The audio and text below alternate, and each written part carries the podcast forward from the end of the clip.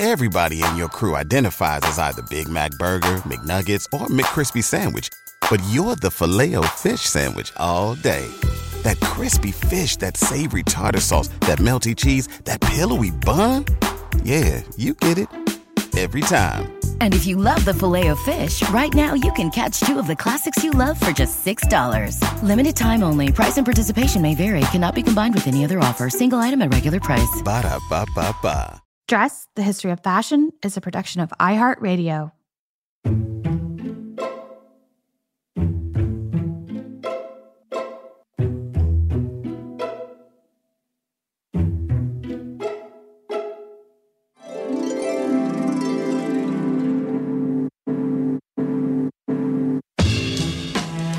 With over 7 billion people in the world, we all have one thing in common.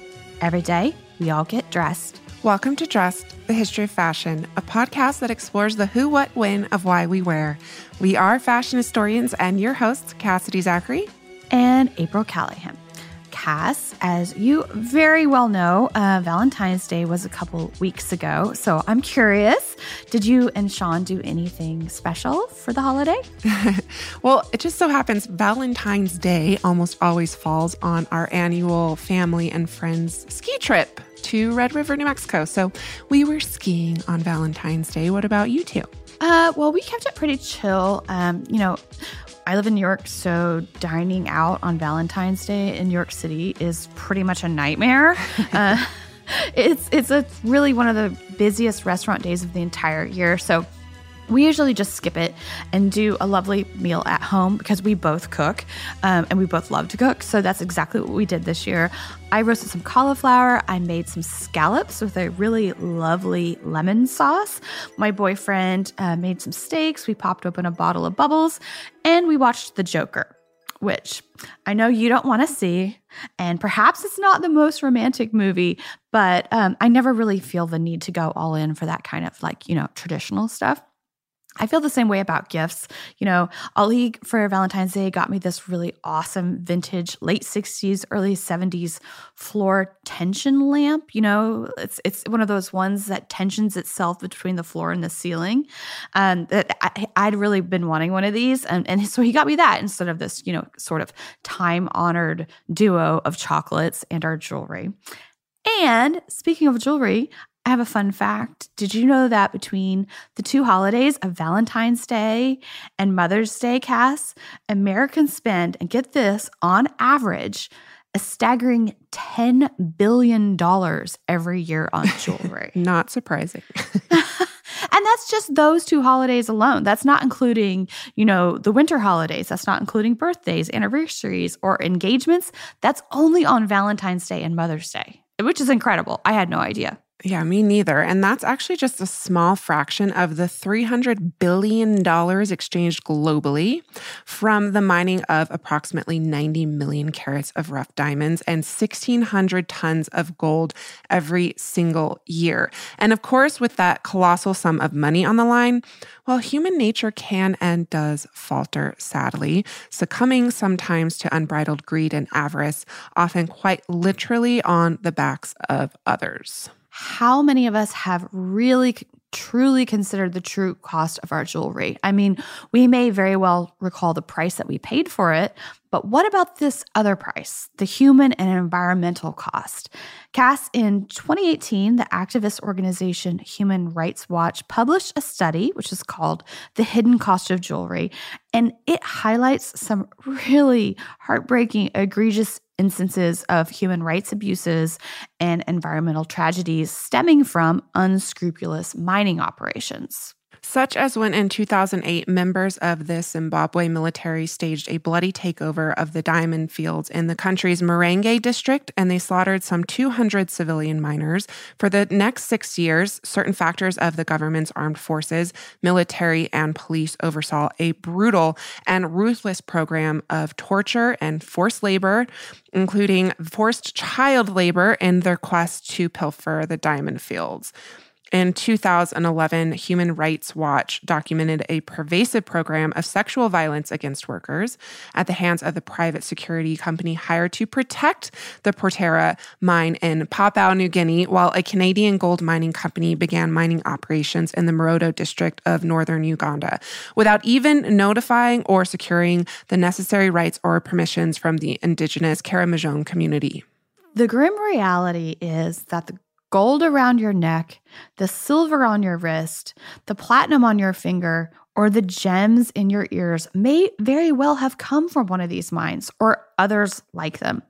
But do not despair, Dressed listeners, because today we're going to bring you an episode which hopefully informs and educates you about some of these issues that are going on in the jewelry industry and we hope to shed a light on the ever growing movement to right these wrongs and also to institute responsibility and transparency all along the supply chain in the jewelry industry.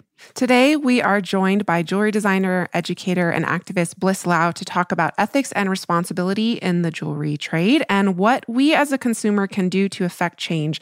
Bliss, welcome to the show. Bliss, welcome to the show. Thanks. I'm happy to be here. Yeah, we're so excited to talk about jewelry today. But before we delve into what I think will be some rather surprising subject matter for a lot of our listeners, I'm hoping that you can tell us a little bit about your own background. Um, how did you become a jewelry designer? And specifically, when did you begin zeroing in on some of the problems in the jewelry industry that we're going to cover today? Sure. First, I went to Parsons as a studied fashion design, and then I actually started off as a handbag designer. And I did that for several years. And I used to have this handbag that had the chains down the front of it that looked like the cables of the Brooklyn Bridge. Mm-hmm. And at some point, because I studied fashion design, I kind of was procrastinating. And for fun, I made myself a body chain with a chain that I had used on my handbags. And it became like a huge explosive interest in the industry. Basically, like what we would call viral now. Yes. Right? yes. That was actually, I was viral. And it was the first time I ever heard the word was when it went viral. Eventually, I made myself actually, my first ring was a ring called the Kaleidoscope ring, which is still in my collection. And because I studied apparel, I wanted to make a ring that referenced apparel in the sense of when you get dressed, you mm-hmm. get up every day. It's a form of identity. So you choose to put on your shirt and your jacket and your outfit, and it is who you are. And when I wanted to enter into the jewelry space, I didn't want to create something that was an imposition on your body. I wanted to create something that in that same way would give you choice. The kaleidoscope ring is one ring, it's made of four pieces. So every single day you can choose to wear it differently and it can evoke your personality. That's what I love about it. I actually am mostly a bespoke bridal designer now. Yes. And I've moved into fine jewelry in around 2014. And I did that because it wasn't really a plan. Um, my now husband proposed to me with a sketchbook and asked me to design my own ring. And it was actually at the Metropolitan Museum at the Alexander McQueen show. Oh, that's so lovely. Because he knows I love fashion. and it was the first experience that I had in picking out a gemstone and thinking about fine jewelry and then learning about fine jewelry. And eventually I stopped making costume jewelry and just fully dove into making fine jewelry and bespoke bridal. So we know each other quite well. So I know your work quite well. You have been struggling a lot personally with some of the ethics um, within the jewelry industry. And this is like one of the new major directions of your work. So, when did you first start becoming aware that there were problems? I mean, all of us, we, everyone knows that there are certain issues when it comes to gold and diamonds and things like that. But it all feels like a really big idea.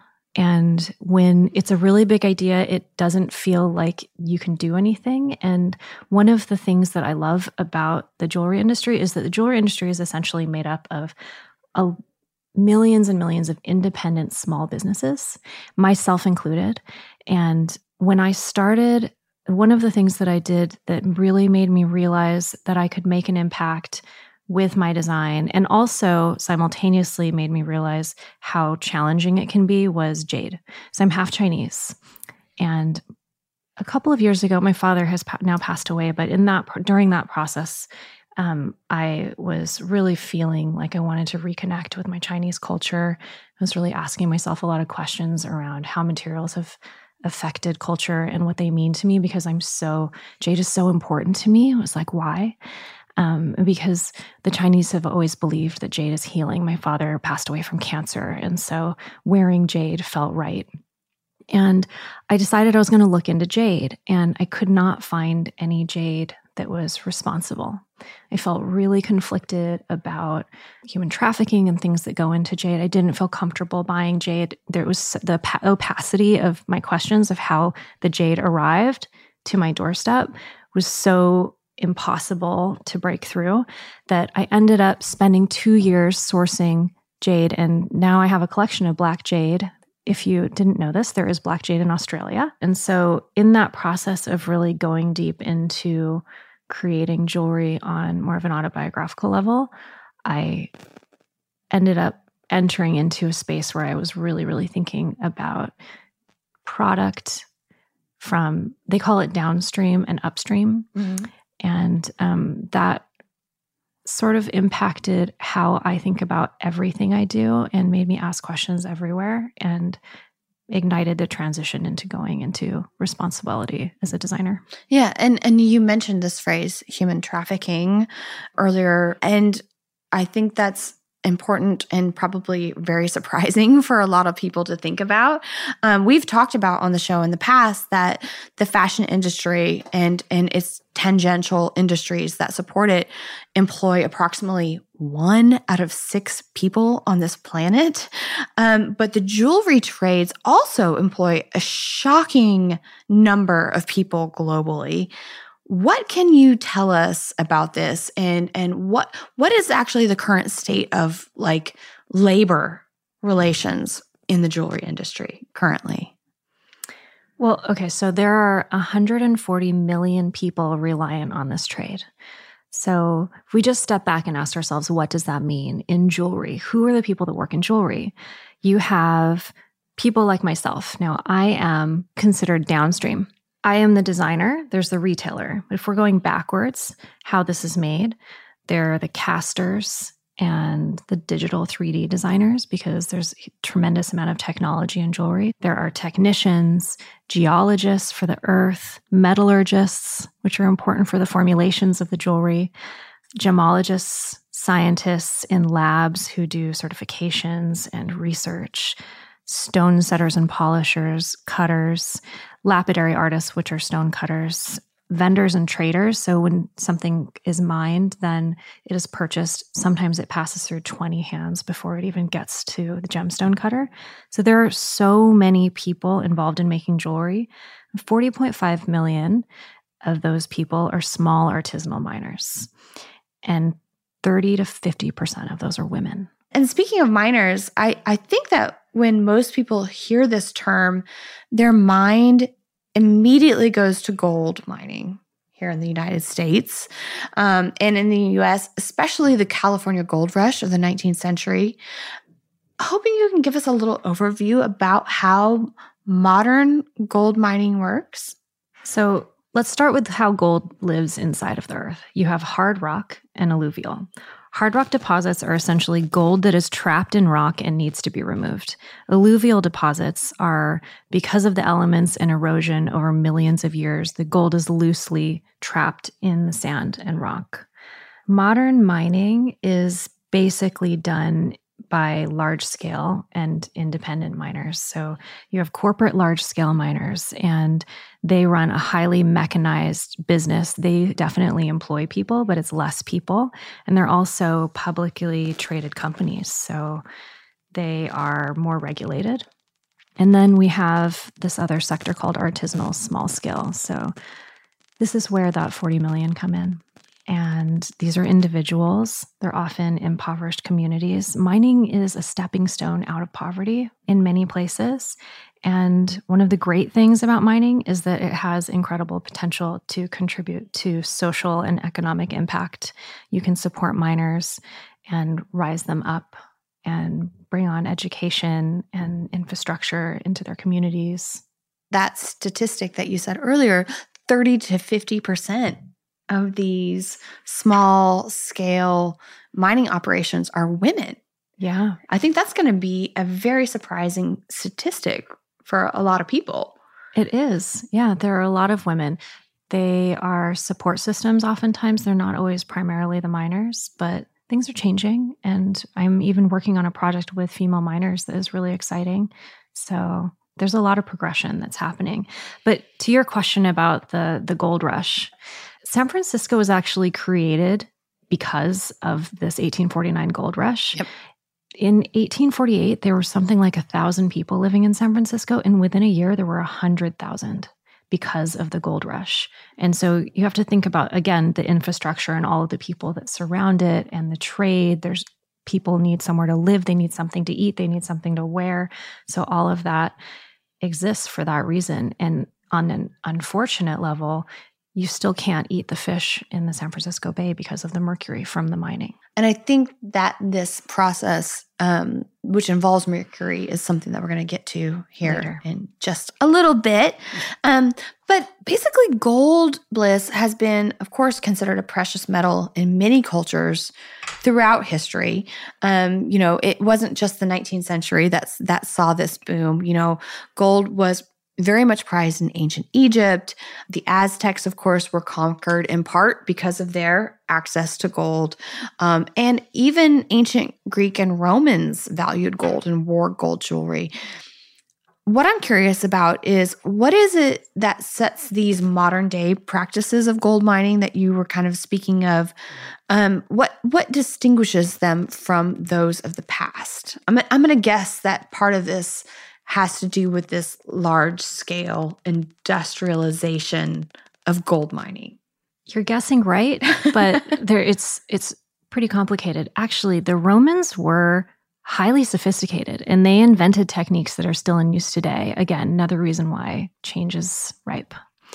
But the Romans invented a kind of alluvial mining where they would build aqueducts and collect water in tanks and release it. They used to call it gushing.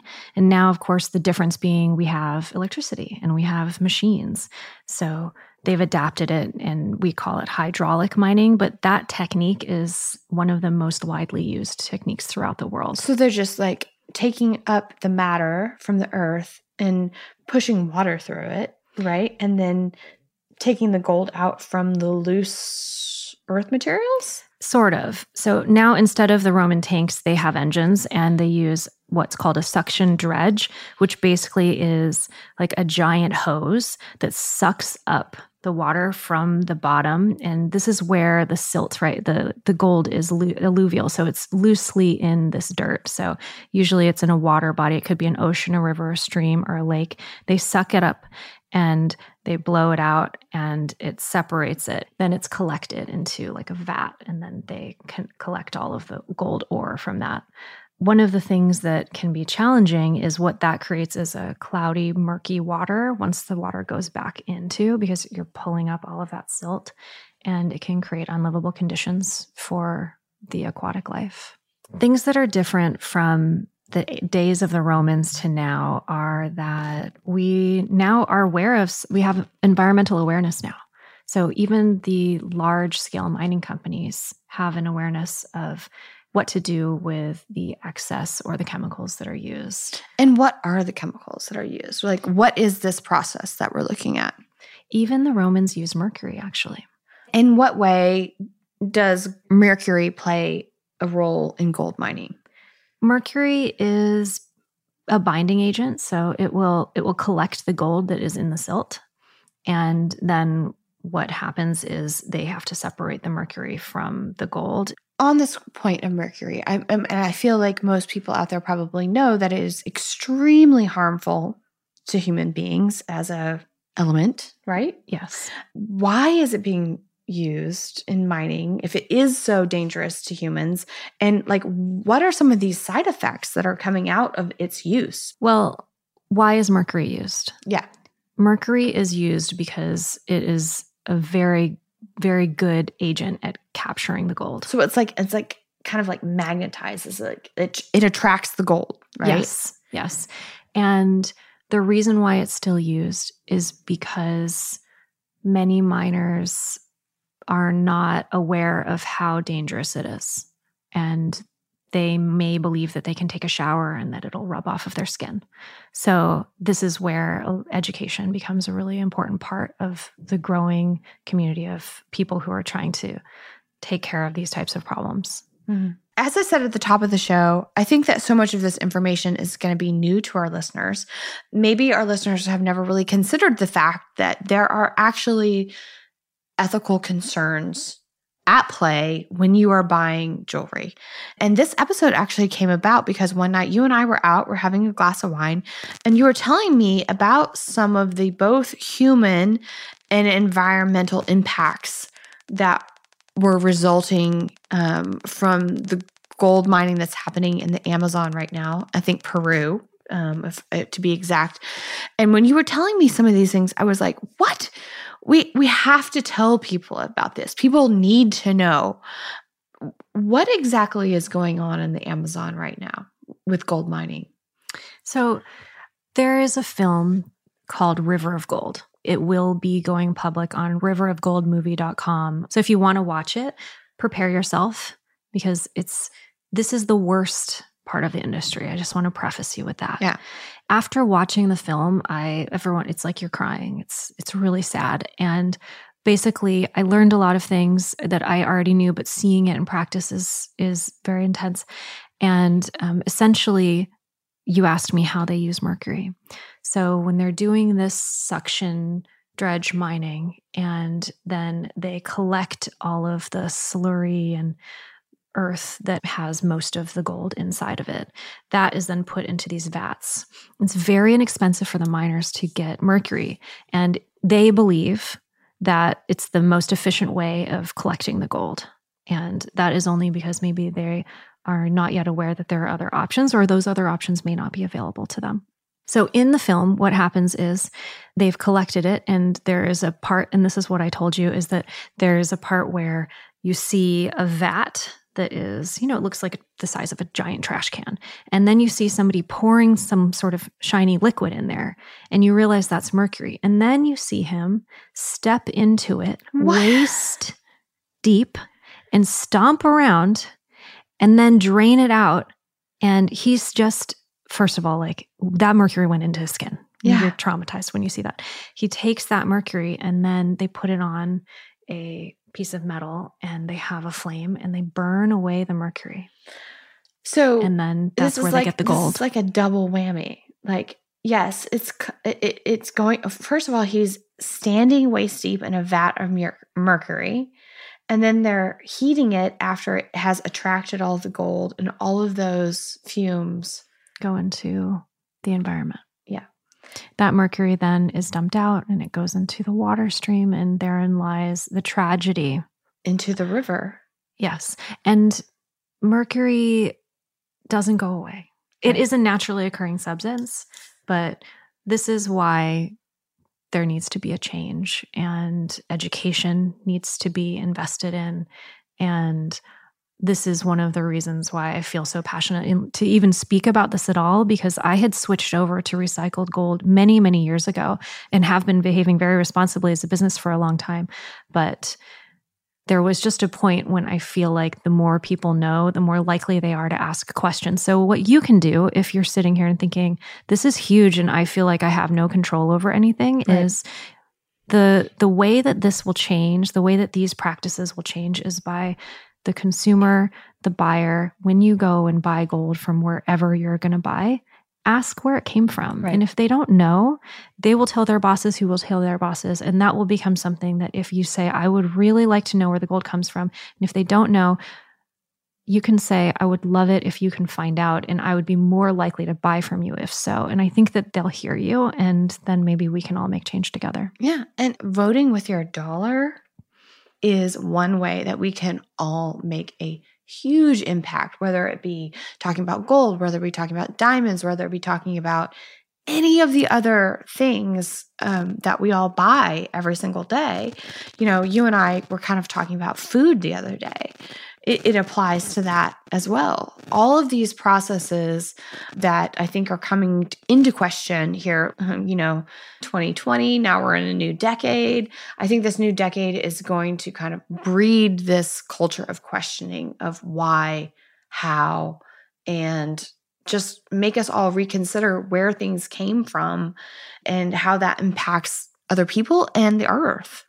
And the good news is there are a ton of people who care just as much as we do.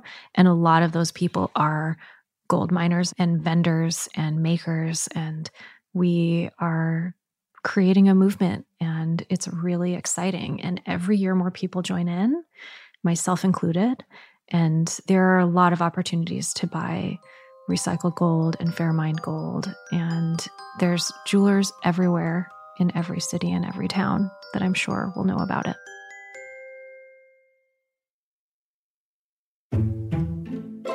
I'm involved in the responsible jewelry community, and there's this lovely man named Toby Pomeroy who's actually in Ghana right now testing out a mercury free option. He has a website called Mercury Free Mining Challenge if anyone feels like they want to donate to his initiative. It's really wonderful. And they're testing out um, centrifugal technology that is an alternative to mercury. There are a lot of different alternatives to mercury that are out there. It just is a question of miners being educated. And so that's our goal. There's so much gold that already exists on this planet that has already been mined. Do we need to mine more? Maybe. But for me, as an independent jeweler, I switched to recycled gold a very long time ago. Mm-hmm. So, where does my recycled gold come from? It's certified, it comes from jewelry. And mm-hmm. it even if I make something that is overseas, I am still buying the recycled gold from here, from the United States, where there is a plant that um, recycles. So I think that there's there's a lot of questions when it comes to gold and in a way I really want to tell you that recycled is the best way but I leave it to you to make this decision because there is a wonderful company that is an NGO that created a Fair Mined Gold. I just got my Fair Mined Gold license. I actually just sold my first Fair Mined ring to a client this past week, Yay. which was really exciting. Fair Mined Gold is mined gold. So if you were to make this decision and you want to work with recycled versus fair mined, I ask you the question of what's more important to you? Do you want to have something that has neutral impact or do you want something that has impact? Because fair mine gold is gold that is mined by people. And again, these are people who are bringing themselves out of poverty. They have jobs. You're giving jobs by buying their mined gold. It encourages better practices and it has a reduction in mining pollutants and increased environmental standards, also equal employment rights for women, which I love. And what they do basically is charge a little bit more for the gold. And that goes into a democratic decision making process within the mine where they get to decide how they want to use that premium. So maybe they need clean water or education in their communities in their communities yeah, yeah, so i think it's really exciting i'm hoping that i can do more work with fair mined gold that's where i feel there is a bigger question when you it's almost debilitating to learn about all of the things that are bad in the world. And then you ask yourself what you can do to make a difference. As an independent jeweler, I can actually make a really big difference in a community by buying their gold. They may not be mining a huge amount. And that's what I think is great about jewelry and fine jewelry, especially because if you are out there and you're deciding, I'm going to go get engaged and buy an engagement ring, your one engagement ring can actually impact somebody. Right. So, or a lot of somebody's. Yeah. Yeah. I mean, because you said by the time um, maybe either gems or gold get to you, it might have passed through 20 different people's hands or more.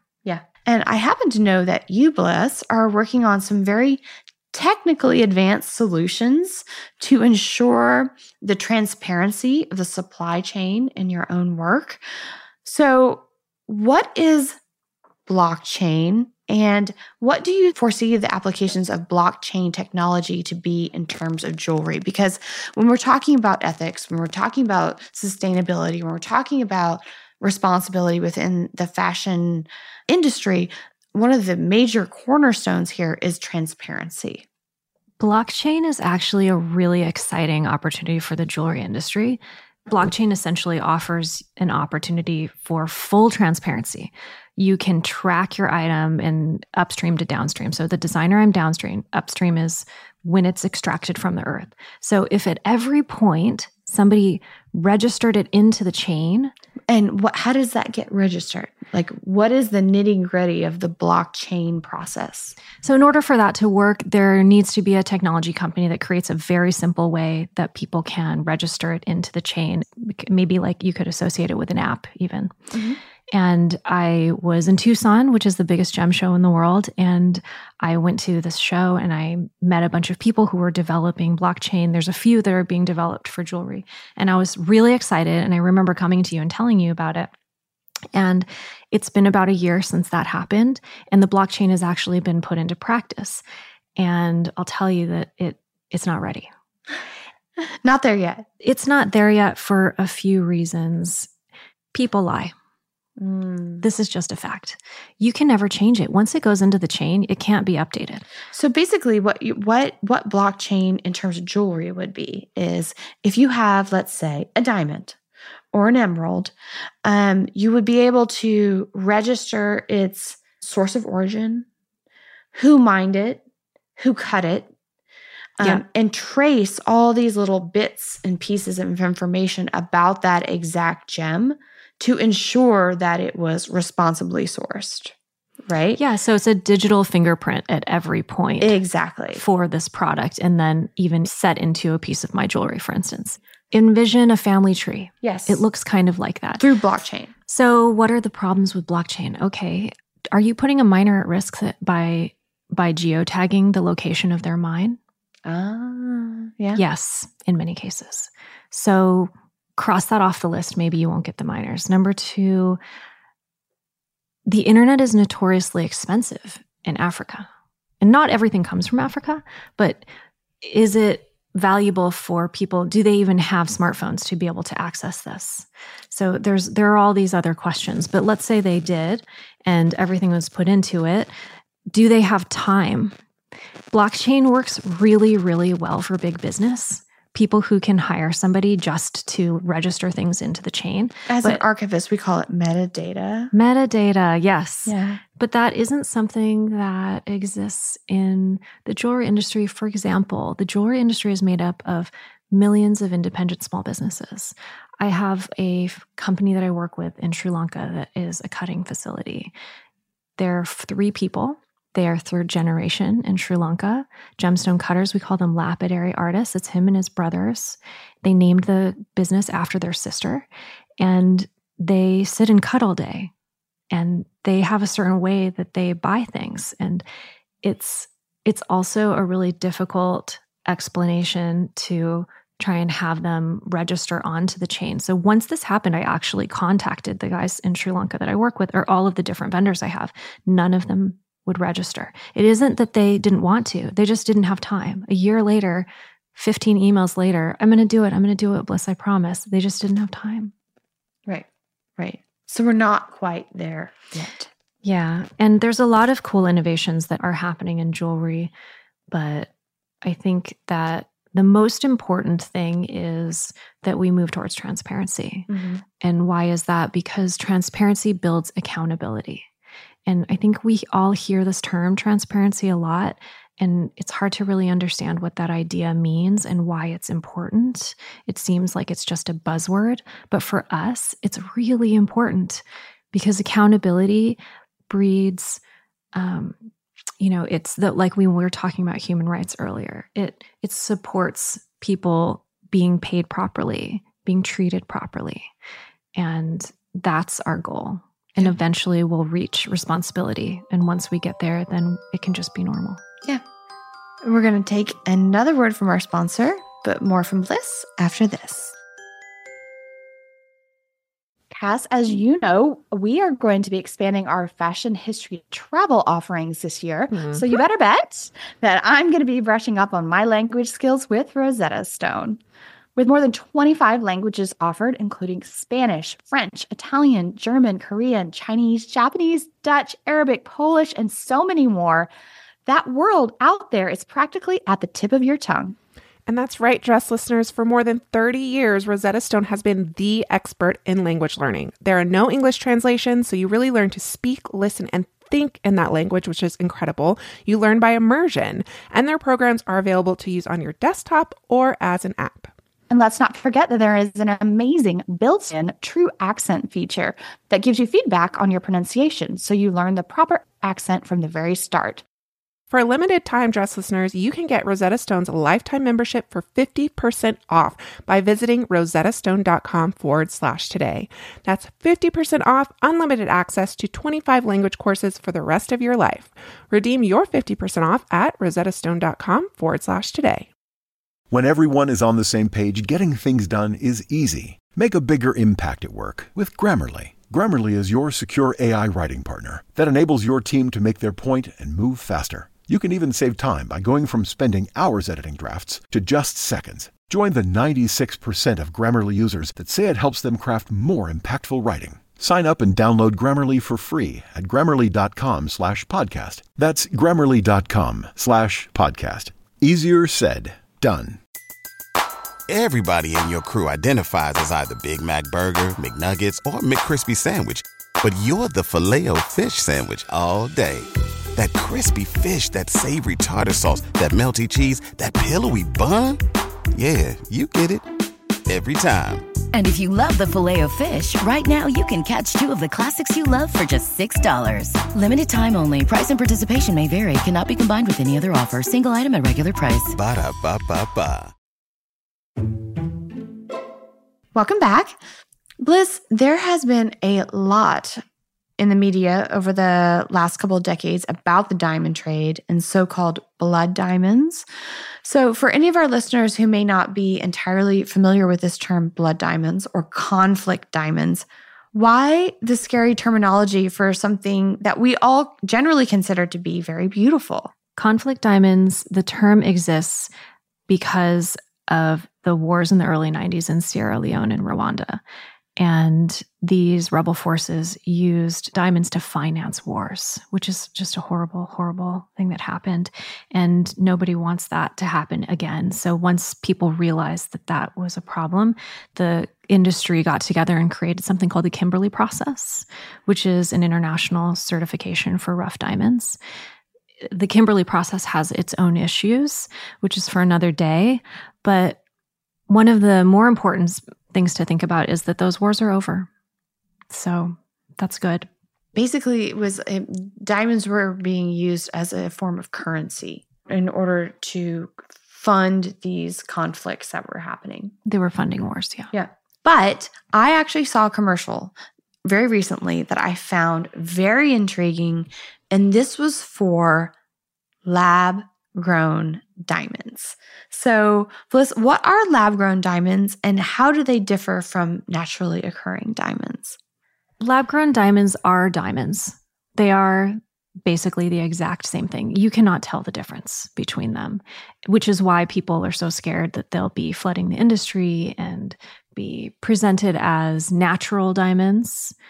But I think that there's there's a really big conversation that people love to talk about about are lab grown diamonds going to change the value of diamonds, devalue natural diamonds.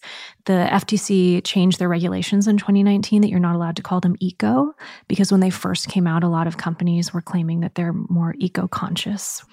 I use lab grown diamonds, but when making that choice, think about two other things. Number one is diamonds do last, you know, millions of years. They're going to last longer than we will on the planet.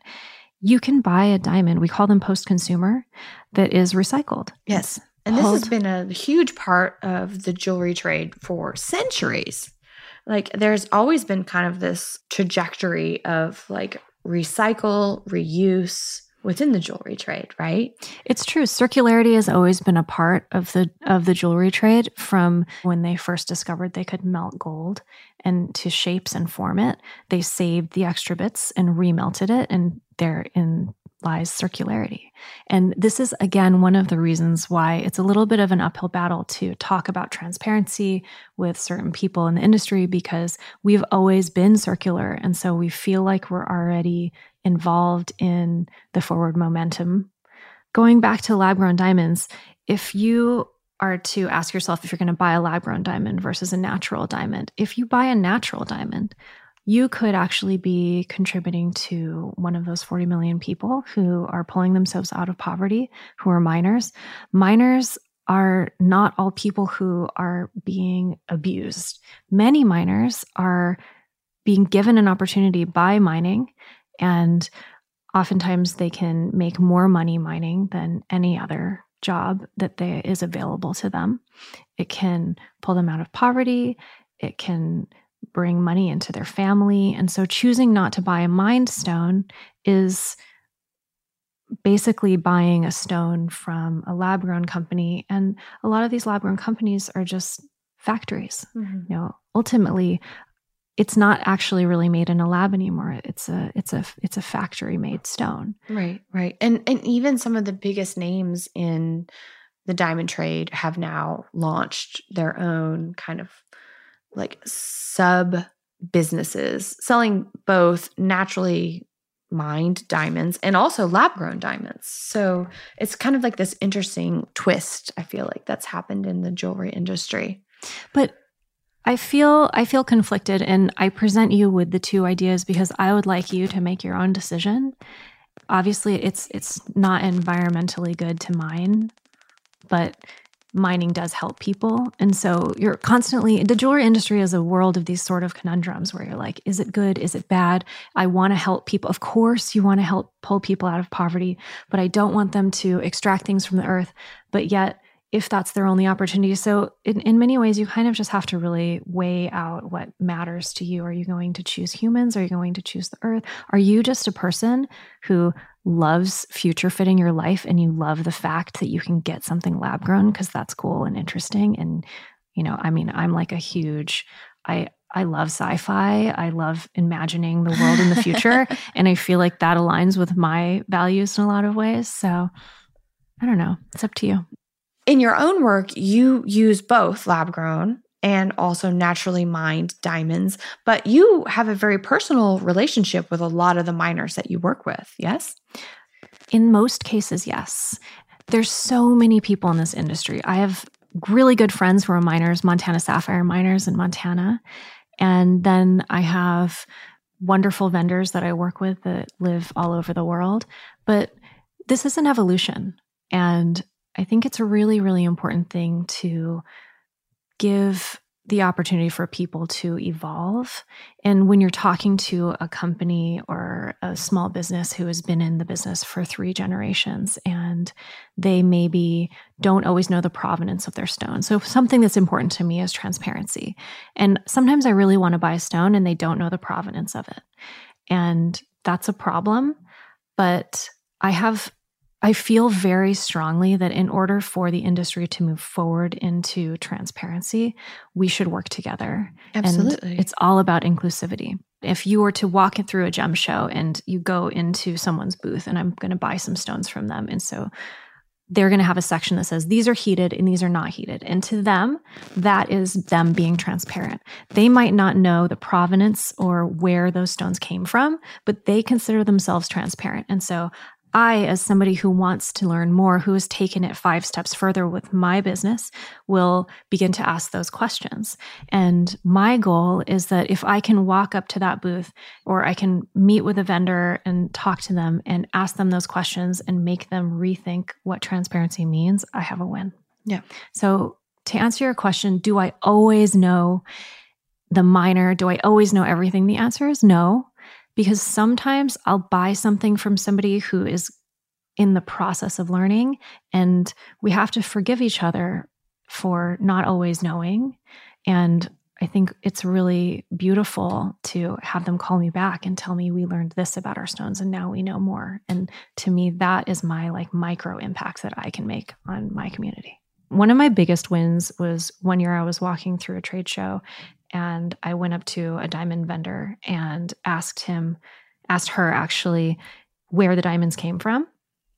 And she said, I don't know. And she had given me her business card. I handed it back to her. And I said, Because you don't know that, I'm not going to buy from you. It's really unfortunate.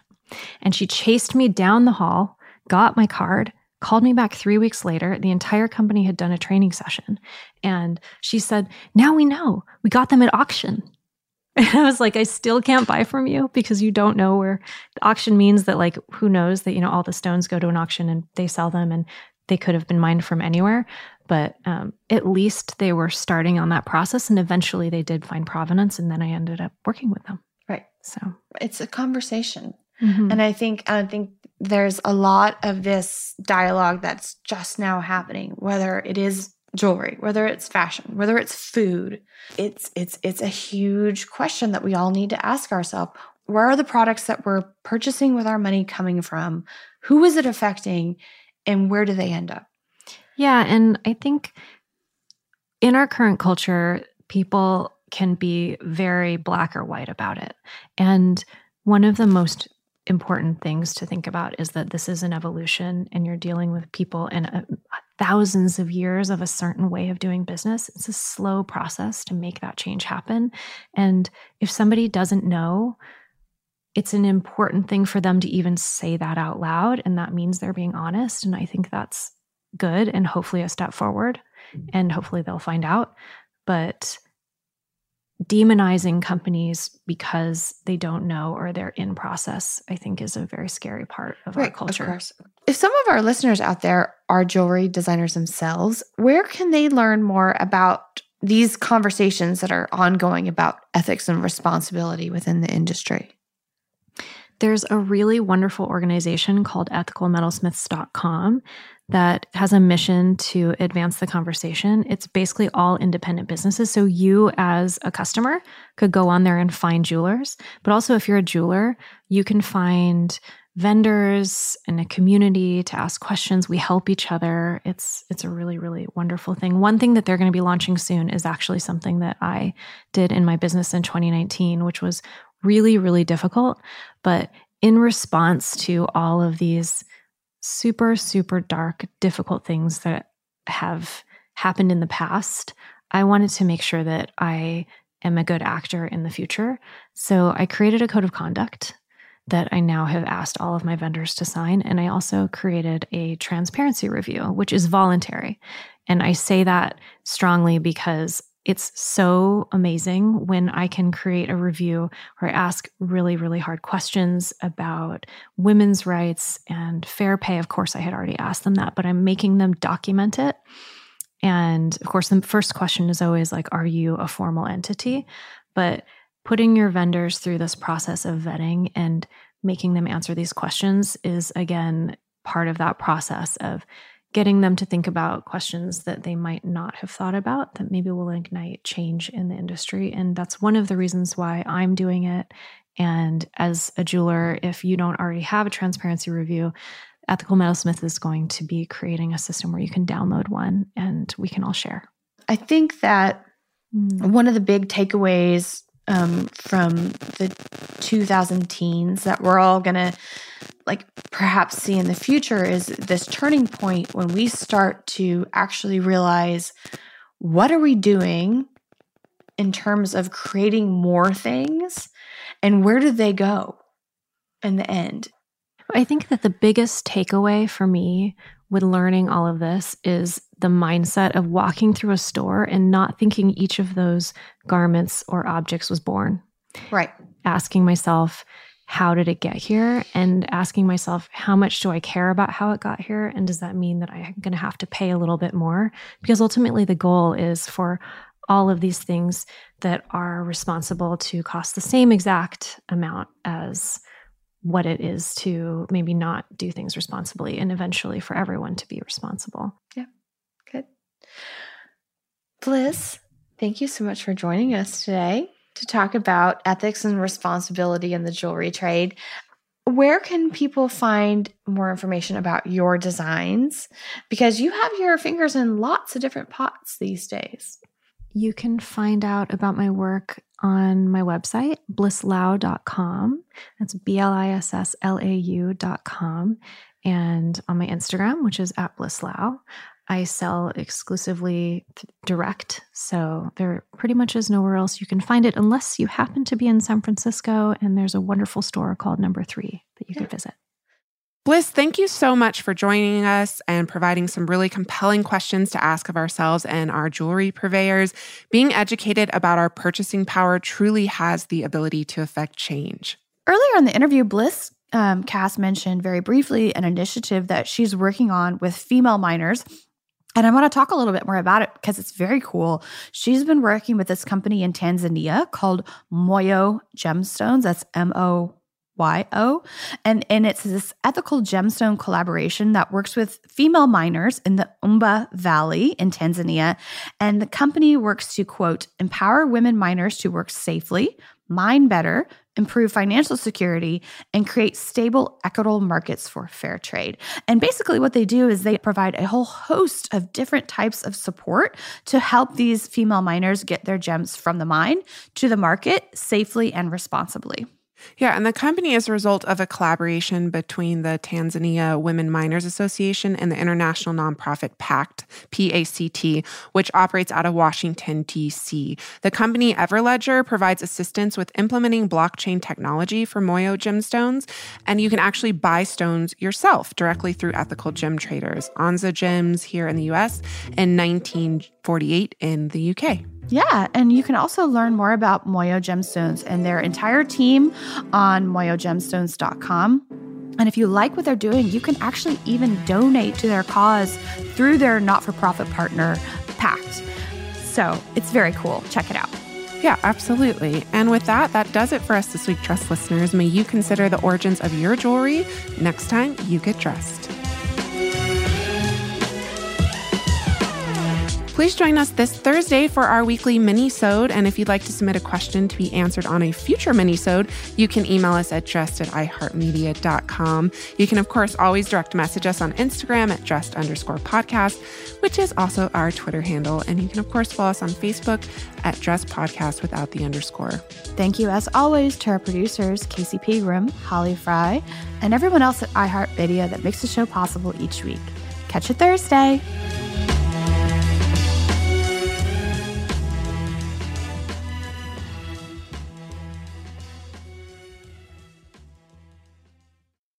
Dressed, the history of fashion, is a production of iHeartRadio. For more podcasts from iHeartRadio, visit the iHeartRadio app, Apple Podcast, or wherever else you listen to your favorite shows. Everybody in your crew identifies as either Big Mac Burger, McNuggets, or McCrispy Sandwich, but you're the filet fish Sandwich all day. That crispy fish, that savory tartar sauce, that melty cheese, that pillowy bun. Yeah, you get it every time. And if you love the Filet-O-Fish, right now you can catch two of the classics you love for just $6. Limited time only. Price and participation may vary. Cannot be combined with any other offer. Single item at regular price. Ba da ba ba ba.